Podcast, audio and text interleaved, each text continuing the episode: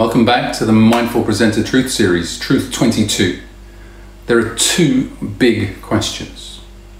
Two big questions. The moment you decide that you'd like to develop your public speaking and presentation skills, or just like to be the best that you could be as a speaker, whatever that looks, sounds, and feels like to you personally, the moment you make that decision, you have to ask yourself two questions. They're really important questions. And if you can ask and answer them positively, then you're already on your path to success. If you struggle, it's a big issue for you. These two big questions, I believe, actually apply to just about everything in life. If we have a dream, a goal, an aspiration, something we really, really want to achieve, we always have to answer these two questions. Ready for them? Question one Am I able? Is it humanly possible for me, little old me, Maurice de Castro, to be a really good or better presenter or public speaker? Am I able? Is it within my gift? The answer to that is yes. No exceptions. It applies to all of us. It's always yes. Everything's yes, am I able? Unless you want to, it's something physically impossible. Let's say I'm five foot ten and I want to wake up tomorrow and be six foot three. That's not going to happen. That's not possible.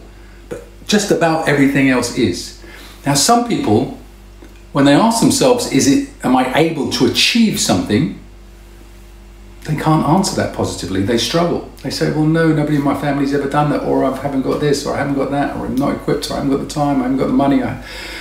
There's always an excuse. So if you answer that negatively, you say you're not able, you can't even think about going on to the second question. But let's say, for argument's sake, that you've said, yes, of course, what a dumb question. Of course I'm able. The second question is critical.